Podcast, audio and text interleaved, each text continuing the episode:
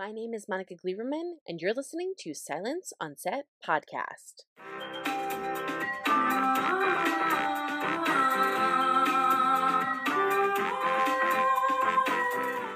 On today's podcast, we have the cast of The Handmaid's Tale talking about season 5, which is about to premiere. In season 5, Elisabeth Moss's June faces consequences for killing Commander Waterford as she simultaneously attempts to redefine her identity and purpose. Serena, now widowed, is trying to raise her profile in Canada while Gilead's influence makes its way to Canada. Commander Lawrence teams up with Nick and Aunt Lydia while he attempts to reform Gilead and gain power. June, Luke, and Moira fight Gilead from a distance as they continue trying to save Hannah. So, first up to talk about what we could expect this season is Madeline Brewer. I wanted to ask you basically, your character has a very interesting arc this season. And in mm-hmm. particular, kind of one of almost like a mentor or almost like trying to keep the peace because you know or she's experienced what happens when that doesn't happen. So, how do you feel about the arc this season for her in particular? I think that Janine is it's it's difficult because she's so um I've grown with her so much so I try to like talk about her growth, but then I feel like I'm really just talking about me. Um, and then I just feel a little weird, like I'm in my own therapy session. But um, I, I love I love Janine's growth, especially this season in stepping into the energy and into the role of of the void that is June. June is no longer there to follow. You know, she's uh I'm she's no longer there for me to follow her lead. And I think Janine recognizes this void and is and knows very clearly that um, to survive Gilead, you need a June. You need you need someone who will tell you to keep your shit together. You need someone to follow. You need you need someone also who's willing to risk, who's willing to take the risks, to be brave. And I think Janine wants to be that for these new handmaids like June was for her. And so that's a totally different energy for Janine. But I think she's been well prepared over the seasons you know, if she had just, she couldn't have stepped into this role season one or two or three.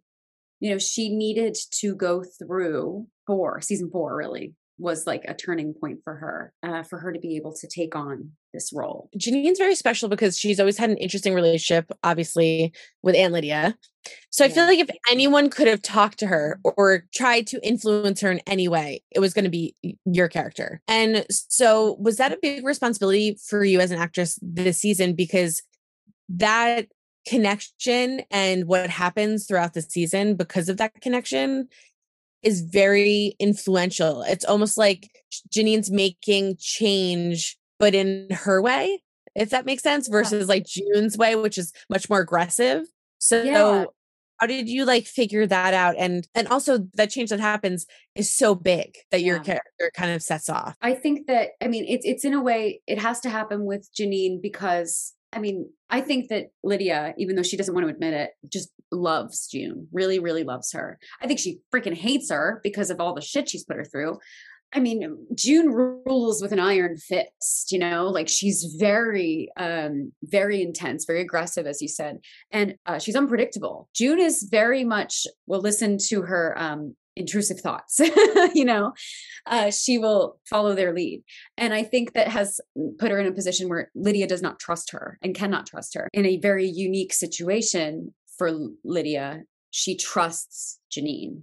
She trusts this girl because janine has earned it. She's been unpredictable for sure but she's also been right by her side and has loved her and listened to her.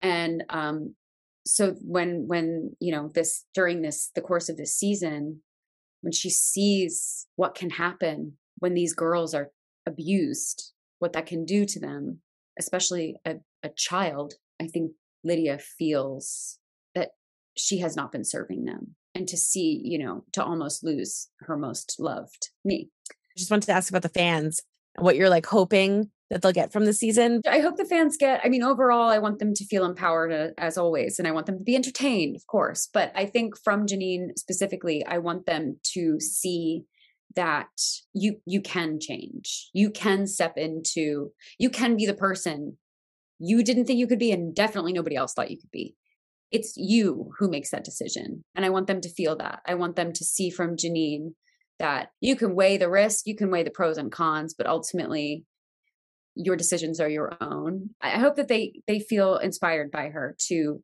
to maybe take on a role in their own lives that they didn't think they could. Next up is Max Minghella. Your character this season. Very different arc than like if we were to compare to like season one. Mm. So you as an actor, when you get these scripts and you start looking into the storyline that they want to do for Nick, Mm. how do you mentally prepare or what do you do to try to make it make sense for Nick to be in the positions that he's in for the season? I think what's interesting about doing television is you don't you don't know where things are going. Um, and so much like life, I get each script and um, it's a surprise. And I just sort of I've embraced that a little bit, to be honest. I embrace the chaos of that. Um, and it's not often until a season is is finished that I can then articulate or um, think through uh, his arc, or you know, there's a shape becomes clearer.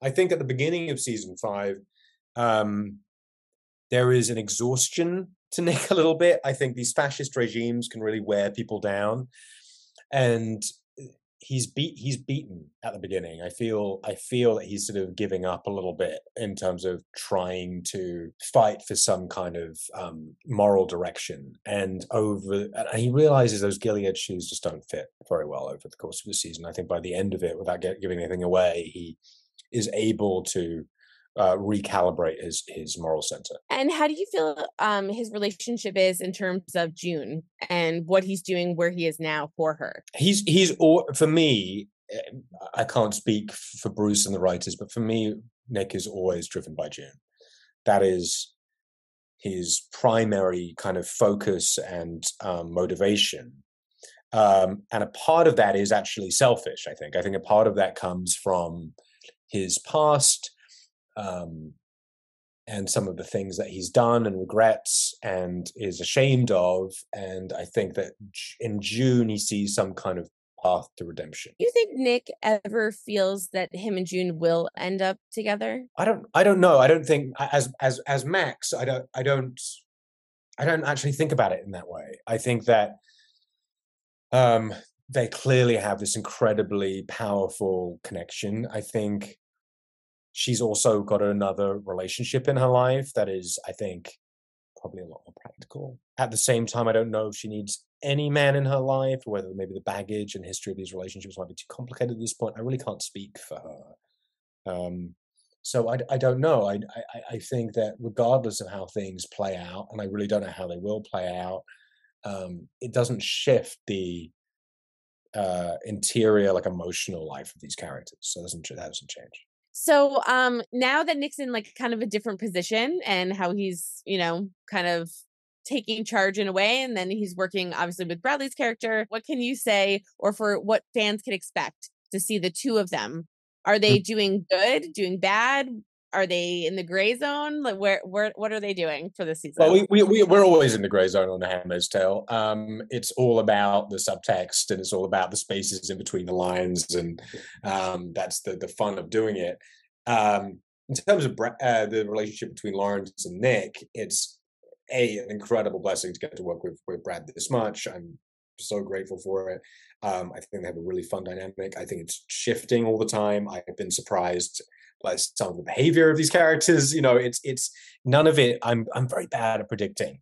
You know, to answer your question, Monica, I don't I don't quite know where this will go. It's certainly an interesting is an interesting dynamic. and what are you hoping fans will get out of the season? It's a really fun season. I think partic- particularly the stuff between June and Serena is really electric. Um, they're both just such forces of nature, and seeing them go head to head like this is something I've been craving as a fan of the show. So, um, I think it's a really, really strong season. It's really kind of focused, and in a weird way, it reminds me the most of season one out of all the seasons we've done. It's it feels the most intimate. Um, again, season four was I was I'm a big season four fan. season four is big. It's cinematic. It's very kind of big in scope, and season five is very cinematic too. It's actually our biggest season we've done. But in terms of the, the dynamics of the narrative, it feels much more intimate. Um, again, and and uh, these are such wonderful actors that I get to work with, and getting to see them do their thing has been really fun. And finally, here's Warren Littlefield. I kind of wanted to ask you, how do you and I guess like Bruce work together in terms of continuing the sor- story since the source material kind of ended after like season one and to keep it fresh, especially for the season because it's very crazy.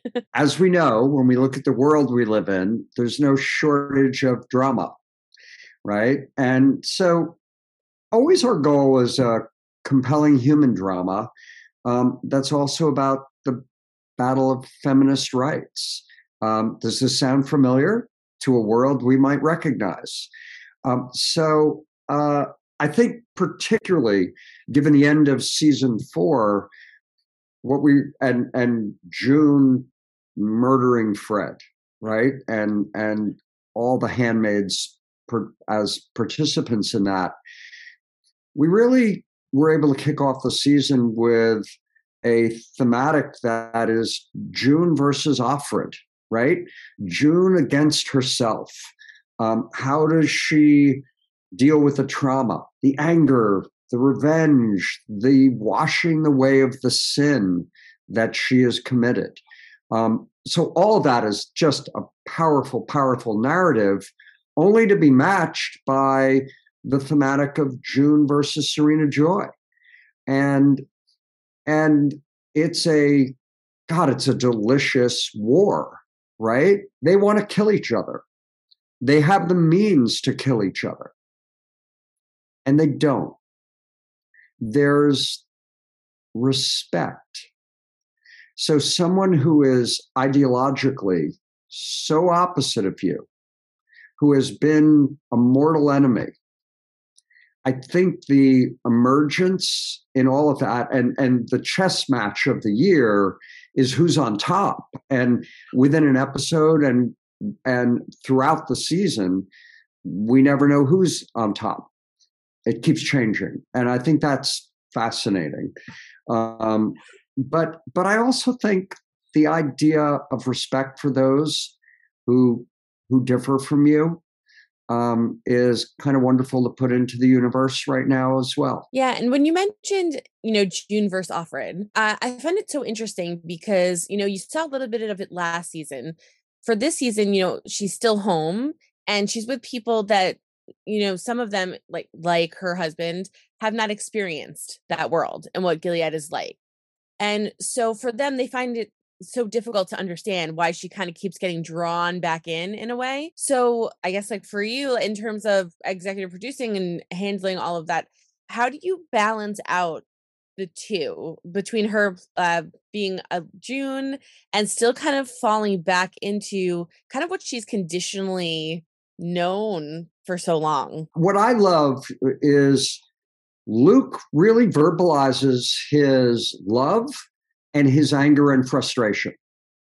And ultimately, he feels he's got to do something. He has to jump in. Um, and yet, the complexity of where to jump, what to do, what his role is in trying to save his marriage, in trying to somehow pull her back um, and and and then the world that the safe haven that we've created of Canada um, is not the safe haven that we've known it to be before, um, because even in Canada, a land where healthcare is a right, not a privilege, a land where immigration is not a four letter word. Um, there's a lot of things to be said for Canada. And yet, our Gilead immigrants are no longer wanted there. And, and so I think that's also a powerful reminder of nowhere is safe. And, and, and the, the far right rises everywhere. Um, and, and I think that presents a new challenge also for Luke in trying to say, we have this bubble. We have love, we have safety, we have family. And and that isn't even so safe anymore. And then how do you work in Nick? Because obviously we found out with the ring last season, you know how he had taken it off and we didn't know and then he put it on. And this season it's a little more addressed as to what his situation is and we find out a little more information. But the fans love him, right? And there's a relationship with him in June. And it's so difficult, I think, to probably balance out Luke and him. What do you do when uh, the fans love him and then it's such a wonderful triangle, right?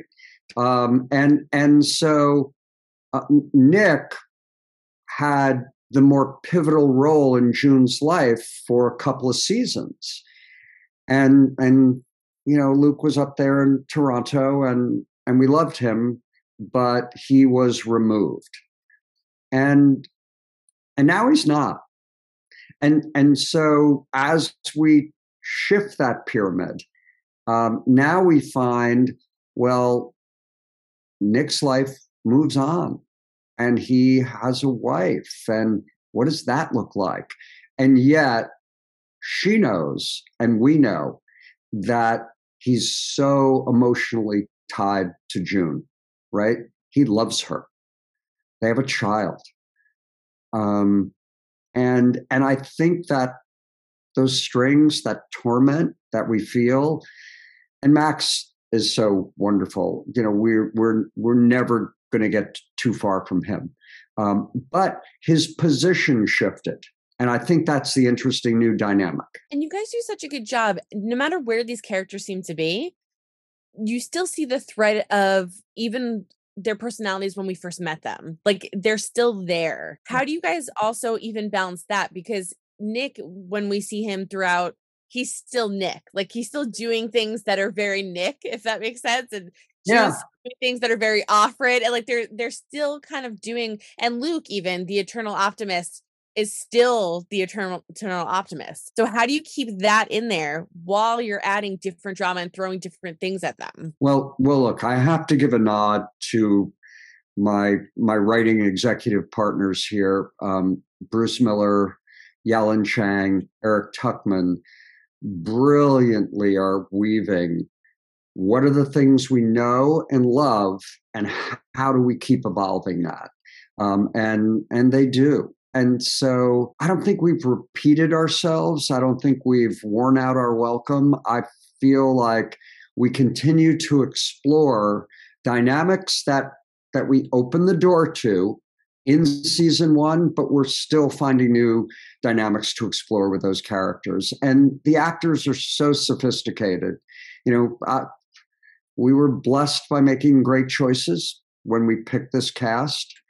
Um, so it's working. What are you hoping fans get out of this season in particular? Because I feel like this one is the most dramatic and intense for a majority of the characters. I hope the fans are reminded that we're one of the most compelling human dramas out there in the world. It's a world of infinite choices, um, that we're relevant that we have something to say about the world we live in, but there's no shortage of dramatic entertainment. Um, is it intense? Yes. Do you sometimes need at the end of an episode to catch your breath? Yes, you do. But I feel like you walk away from an episode, and this is our goal, and say, I want more. And I think we have that kind of a season. Hope you guys enjoyed listening to the cast of The Handmaid's Tale talk about its upcoming season, season five. It premieres September 14th on Hulu with two episodes and will be streaming new episodes every Wednesday. So make sure you check it out. Don't forget to hit the subscribe button so you're updated on all of our latest podcasts and head over to our YouTube channel, hit subscribe so you're updated on all of our video content.